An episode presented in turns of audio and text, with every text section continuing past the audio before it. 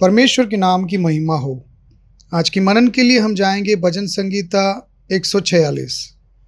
भजन 146 हमें याद दिलाता है कि हमारा भरोसा प्रधानों पर न रखें, अर्थात हमें किसी अगुए के भरोसे नहीं रहना है, जैसे कि वह या कोई अन्य हमेशा के लिए जीवित नहीं रहने वाले, ताकि वे उन सभी समस्याओं का समाधान करें जिनका हम सामना करते हैं।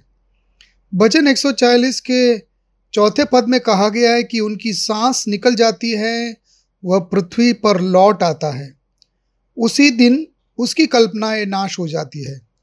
प्रत्येक सांसारिक नेता के पास उसका दिन होता है, वे सब रास्ते में गिर जाते हैं। हम सांसारिक अगुओं यहाँ तक कि महान लोगों में भी हमेशा के लिए भरोसा नहीं रख सकते। हमारे पास अनंत परमेश्वर हमारी सहायता के रूप में है, तो हम खुश और धन्य होंगे। हमें यहोवा का भजन गाना है, हमें उसकी स्तुति करना चाहिए, क्योंकि वह सदा के लिए जीवित और राज्य करता है। ध्यान दें कि भजन 146 शब्दों के साथ शुरू होता है, यहोवा की स्तुति करो, अर्थात सभी को प्रभु की स्तुति करने की आवश्यकता है। भजन उन्हीं शब्दों के साथ समाप्त भी होता है। वास्तव में 146 से 150 तक भजन संगीता में समान स्तुति का पाठ है। वे 5 भजन प्रभु की स्तुति करो के साथ शुरू और समाप्त होते हैं। इस प्रकार परमेश्वर के लोगों को उसकी स्तुति करने की आवश्यकता है। हम प्रभु की स्तुति करते हैं क्योंकि वह सृष्टिकर्ता है। दाऊद कहता है, हम यहोवा की स्तुति करते हैं क्योंकि उसी ने स्वर्ग, पृथ्वी, समुद्र और जो कुछ उनमें है बनाया। इस भजन के छठे चंद में हम बाइबल से सीखे जाने वाले पहले पाठों में से एक देता है, अर्थात ईश्वर सृष्टिकर्ता है। हम यहोवा की स्तुति करते हैं क्योंकि वह दीन लोगों की सहायता करता है। वह उन लोगों को ध्यान में रखता है जो पीड़ित है, वो भूखे को भोजन देता है। कुछ लोग पूछ सकते हैं कि प्रभु भूखे को भोजन किस प्रदान करते हैं। उत्तर सीधा है, ईश्वर ने धरती बनाई, वह ऋतु में वर्षा देता है, वह धूप देता है, वो बोने वाले को बीज देता है, वो मनुष्य को काम करने देता है और खाने के लिए जो चाहिए वह पैदा करता है।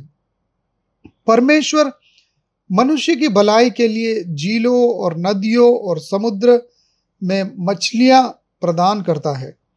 उसने ऐसे जानवर बनाए जिन्हें परमेश्वर कहता है कि हम खा सकते हैं। तो प्रभु भूखे की मदद करने के लिए इस तरह से दयालु है। परमेश्वर अपने लोगों को उपयोग करता है जो भूखे लोगों की सहायता करता है। हमें उन्हें रोटी देनी चाहिए जिनके पास एक समय का भोजन नहीं है। हम यहोवा की स्तुति करते हैं क्योंकि वह बंदियों को छुड़ाता है। पद 7 कहता है, यहोवा बंदियों को छुड़ाता है। दाऊद अनिवार्य रूप से एक लंबे समय के लिए शाऊल राजा का कैदी था। उसे इजराइल का पहले राजा से भागना पड़ा। वो फिर भी दाऊद को महसूस किया कि परमेश्वर हमेशा वही है जो हमें स्वतंत्रता देता है। दोषी की कैद में रहने वाले को ईश्वर मुक्ति देता है। परमेश्वर हर पापी के लिए क्षमा देता है और हम सब पापी ही थे। ईश्वर उन्हें मुक्ति देता है जो भय के कारागार में रहते हैं। परमेश्वर हमें याद दिलाता है कि वह हमें सभी भयों से मुक्त करता है। भजन संगीता 27 का 1 इस प्रकार से एक सच्चाई बताता है और फिर एक प्रश्न भी पूछता है, यहोवा मेरी ज्योति और मेरा उद्धार, मैं किस से डरूं? यहोवा मेरे जीवन का दृढ़ गढ़ है, मैं किस से डरूं? ईश्वर हमें मुक्ति देता है। और आइए, उसने पूछा, जिस प्रकार से दाऊद ने पूछा कि कुछ मौक़ों में जब वो उदास हो गया कि परमेश्वर तू किधर है, तब यहोवा ने बताया कि वह उसके नीचे, उसके ऊपर, उसकी चारों ओर है।